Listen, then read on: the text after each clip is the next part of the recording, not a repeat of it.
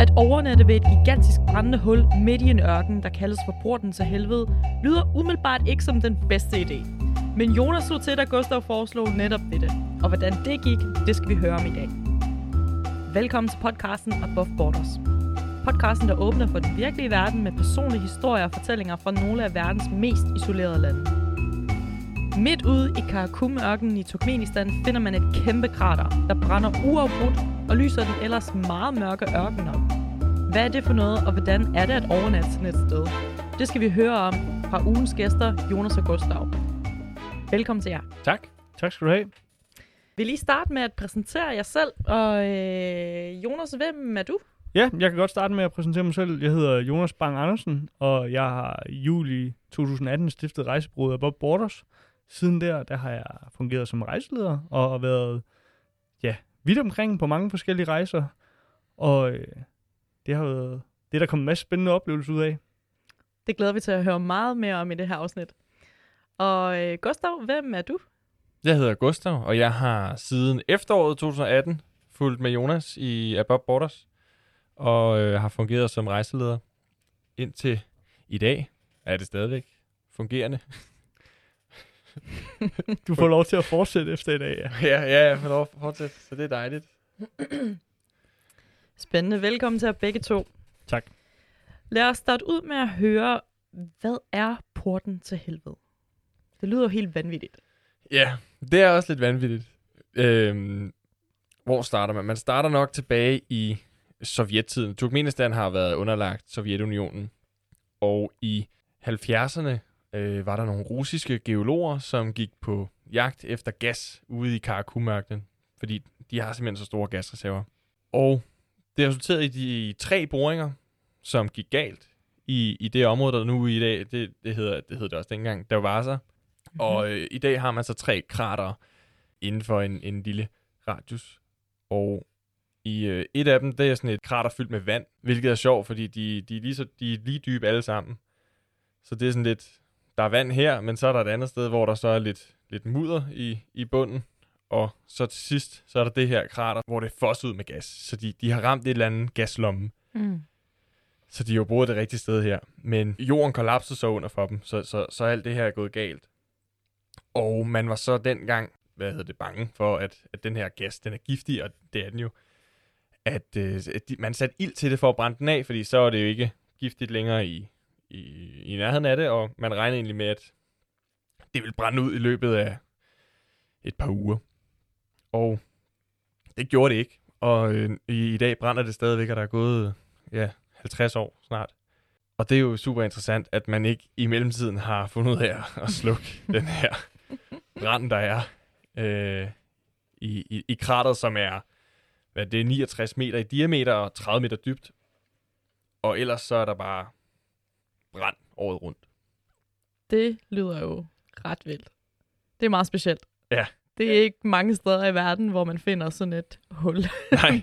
tænker jeg. Nej, præcis. Så det, det, er, det er lidt en speciel øh, fornemmelse at være der. Det er, man kan sådan, hvis du har prøvet at tænde et gasplus hjemme i et køkken, Mm. i, i øh, herhjemme, ja, så, så der, er- der er sådan en duft af, af gas, eller brændt gas, og sådan, sådan, sådan dufter det lidt i området, når, når vinden kommer i hovedet, fra, hvis man står i vindretningen. Og øhm, man kan mærke varmen fra det, og det er sådan lidt unikt. Eller Man, man, man, er, man er meget forbløffet, når man lige står og, og kigger ned i det her hul, fordi det er simpelthen, det, det er så mærkeligt, Mm. og, øh, og ret interessant. Og hvordan vælger man så at øh, overnatte sådan et sted? Det startede faktisk, da vi første gang snakkede med vores partnere øh, i Turkmenistan, der er vi også ved at undersøge, om hvad er det, så vi rent faktisk skal lave, når vi skal besøge landet. Og så er det, vi hører om, ja, om porten til helvede, hvor vi kan se, eftersom at de hverken har kunne finde ud af at slukke for ilden, eller finde ud af at udnytte varmen bedre, så er det bare- simpelthen blevet til en turistattraktion. Så det er muligt for turister at komme hen og riste og vi snakker så med vores partner om sådan, hey, det vil vi gerne ud og besøge, og de foreslår så faktisk, om vi ikke skal overnatte i de telte, de har bygget, eller de har bygget sådan nogle jurter, som er nogle, en traditionel turkmensk øh, form for telt. Og når man ser den udefra, så minder, minder det mest af alt som sådan et øh, indianertelt, men lidt fladere og rundere. da vi hører det, Gustav og jeg, der tænker vi begge to sådan, det lyder da som en fremragende del. Lad os køre til porten i helvede i Turkmenistan og overnat ude ved siden af det. Selvfølgelig. What's not to like? Og jeg tror også, altså sådan på hele Turkmenistan-turen, der er det her måske nok et af højdepunkterne, fordi det er sådan lidt sådan en drenge-ting, okay, nu vil vi gerne ud og se det her brændende hul, men også samtidig sådan, øh, hvad er det overhovedet egentlig ikke? Altså man kan ikke forestille sig, at der ude midt i en ørken bare er et hul, der brænder konstant. Og det var jeg i hvert fald sindssygt spændt på at se. Ja, det var jeg også. Podcasten Above Borders. Podcasten, der åbner for den virkelige verden med personlige historier og fortællinger fra nogle af verdens mest isolerede lande. Så, øhm, så hvordan var det, da I så kom derud? Eller hvordan, øhm, hvordan starter den proces, og hvordan var det at tilbringe en nat ved porten til helvede? Jamen, vi øh, startede med at køre fra Askebad om eftermiddagen. Og det er sådan en god tre timers tur ud, og man stopper lige på vejen og ved en café og får lige en kop kaffe eller en snack, og så øh, kører man ellers bare. Det er ren ørken, man, man kører i. Og når man ankommer, så er solen så småt ved at gå ned, og man når lige at øh, øh, beundre det her mærkelige syn, man bliver mødt med. Og så er der ellers øh, serveret en, øh, en barbecue, sådan en grill, en, en grill aftensmads picnic i, øh, i nogle okay moderne omgivelser. Det er ja, moderne og moderne. Det er ret primitivt meget af det. Det, det er lavet på bål og, og, og så videre og så videre. Men man sidder der på en lille, lille bakketop og kigger ned på øh, det her brændende hul med en god distance. Jeg tror, der er, hvad er der, der er 100-200 meter ned til, til, til krateret. Og så bag krateret, der er de her små, fine bakketoppe, og bag det, der er den her flotte solnedgang. Så, så hvad hedder det? Du har det orange lys fra krateret og himlen på samme tid, så det er sådan et, det er sådan en helt unikt clash Mm. af, af lys. Og så, når, så snart solen den er gået ned, så er der også bare bælragende mørkt. Så er der lige lidt spotlys fra nogle af de lejre, der er rundt omkring. Og ellers, så er der kun øh, krateret, som har den her glød. Og på afstand kan man også se varmen stige til værs, øh, som, som er ret specielt. Og så går man ellers bare rundt, vandrer lidt rundt, og ja, går en tur rundt om krateret, tager nogle sjove billeder, sidder på, på kanten, havde jeg nær sagt, og, og, og snakker og hygger, og, og nyder aften, og, og, og det her helt stille, stille, stille sted. Mm. Der er ingenting. Og hvis man, altså, hvis man nogensinde har prøvet på at være i en ørken om natten, så ved man, at det bliver helt mørkt, fordi der ikke er noget, der bliver lyst op af sådan gadelamper eller biler, der kører forbi. Og det var det samme her i, øhm, altså tæt ved porten til helvede. Hvis man kigger den ene retning, så er det helt mørkt, men den anden retning, der står der det her flammehav, der sådan lyser op som en laserstråle. Og man står bare og tænker, hvad er det, der foregår? Og samtidig så kan man gå helt hen til det og få varmen og rest skumfiduser, hvis det er det, man har lyst til ved siden det her vanvittige, fuldstændig vanvittige brændende hul. Og jeg tror også, sådan, som Gustav siger, at så begynder man at sidde og snakke her, fordi det er surrealistisk, men man er samtidig, altså, samtidig er man så langt væk fra sådan civilisation, hvis man kalder det sådan, og man begynder at sidde og snakke, og ens tanker, de begynder bare at køre sådan, hvad er det egentlig, der foregår sådan lige nu, hvad er det, der foregår, når man er rundt i resten af verden. Og så skal man så ind og sove i det her sådan, det ved jeg ikke, telt. Og der sover vi alle sammen i sådan en rundkreds i hver vores feltseng. Og det er virkelig en syret følelse. Hvor mange kan man være i sådan et telt? Seks personer per telt. Det er alligevel ret stort. Ja, det var også. Ja, altså ja. sådan, Det er behageligt. og der er- står en brændeovn inde midt i, eller i brændeovn. Det er sådan en, øh, ja, En kakkelovn. kakkelovn, man kan putte ild, eller brænde ind i, ikke? Og så øh, røgen, den går ligesom sådan ud af toppen af teltet, og man varmer teltet op. Ja, så i de, i de kolde måneder, der er der, der, er der varme på i teltet. Mm. Også fordi, at det kan godt blive sådan ret koldt ude i sådan en ørken om natten. Vi skulle have ekstra tøj med og sådan noget, selvom vi var der i marts måned, ikke? Ja. Og det er måske også sådan, når man skal herud til det her brændende porten til helvede, så øh, skal man have ekstra tøj med. Man skal sørge for at tage snacks og øl, hvis det er det, man har lyst til, fordi der er ikke noget i nærheden. Altså, det er ikke muligt lige at få ekstra forsyninger. Øh, vores guider, de havde sørget for mad til bålet, eller mad til vores grill. Men til alle jer, der engang skal ud i fremtiden, så er det lige for at bare tage ekstra mad.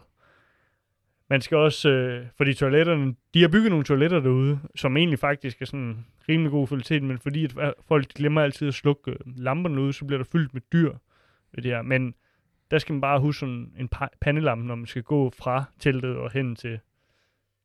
Ja, ja ellers så er det træk og skyld. Ja. Som de har fået bygget ude i midt, midt ude i ingenting. Hvilket Wow. er super fantastisk, ja. Det er jo helt vildt. Ja, det, det er faktisk det. useriøst nok. Jeg tror også, der er et bad. Men så sov vi der, og så om morgenen efter, så skulle vi op se solopgangen, og det behøver de andre ikke at gøre.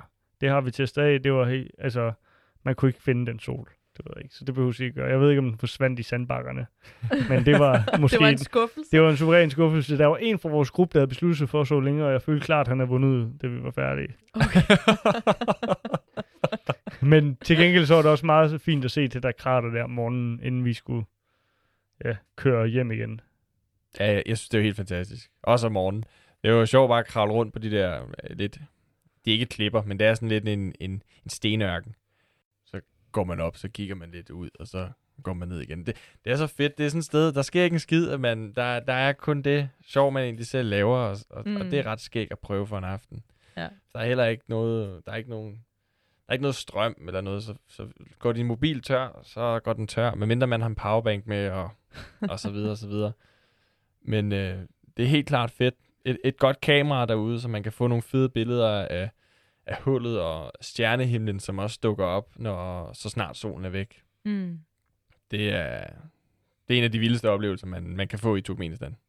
Og I var der i sådan omtrent 24 timer, eller hvad? Vi ankom sådan omkring solnedgang, som sagt, og om morgenen tog vi afsted efter morgenmaden klokken, klokken 8, 8, halv 9, tror jeg, vi kørte videre tilbage til, til, til Ashgabat, Mm. øh, fordi der er heller ikke mere at lave derude. Man sidder bare fascineret, Ja, og det er godt, men altså, jo. Men jeg tror, man bliver træt af, hvis man var derude længere tid. ja. Det vil man. Det, det er fedt at have det der billede af, det var så fantastisk, og så blive revet væk, før man begynder rent faktisk at kede sig. Mm. Ja, det giver meget god mening. Ja, på vejen tilbage, så øh, sørger de selvfølgelig også for, at det ikke bare bliver en kedelig lang tur. Så der er det, vi øh, ofte bare stopper ved de der øh, før omtalte krater. De to andre, et, et fyldt med vand og et andet med, med lidt mudder. Og ved det ene af dem, der er der så den her forladte by, som øh, den tidligere leder, han nedlagde, fordi at han mente, det var giftigt at bo i området, grundet kraterne. Så han sagde, I skal væk herfra, og de var sådan, nej, vi vil ikke væk herfra, det er vores by, men han havde ligesom magten og, og øh, rydde byen så ud til sidst. Hvor, hvor beboerne kom hen, det, det ved jeg faktisk ikke. Det gik historien ikke ud på, men de er nok Mm. mm. kommet til nogle andre nærliggende områder. Mm. Og øh, det sker, så kommer man ind i sådan en...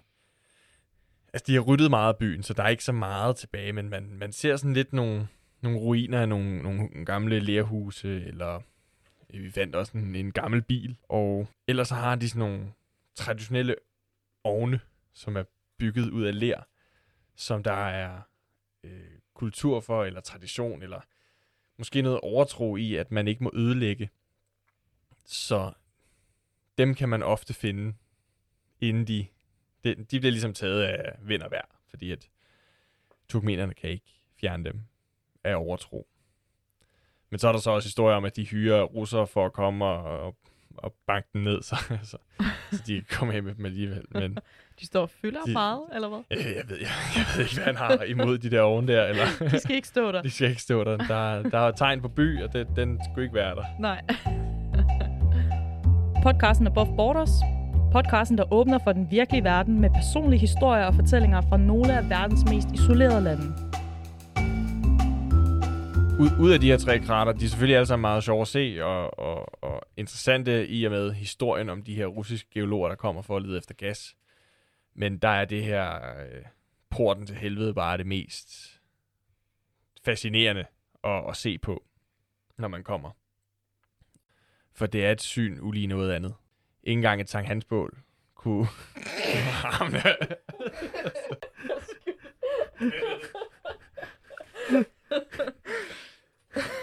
Ikke engang så han på. Ikke engang Sankt Hans Nothing bål. can go Øh, så skulle du se dem, vi har i Mogense. Jamen, det er verdens største bål, som er ligesom den her øh, hovedattraktion, specielt for, for turisterne. Også fordi den er så fascinerende at, at, at se på. Og det er et syn ulig noget andet. Og jeg vil anbefale alle, der tager til Turkmenistan, at se og sove ved porten til helvede.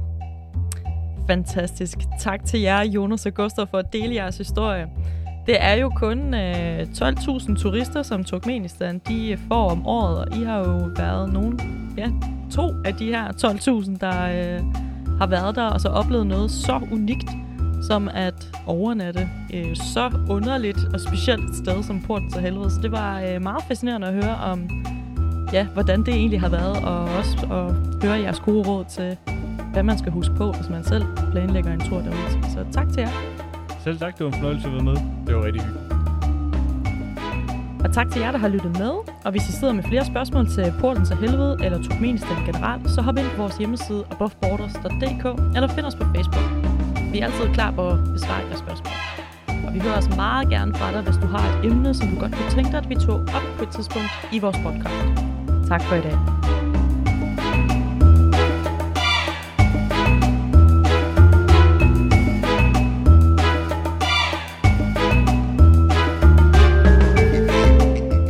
Hvad er porten til helvede? Det ligner bare et kæmpe bål. Men på en fed måde fordi det er et bål. Man skal ikke smide brænde på.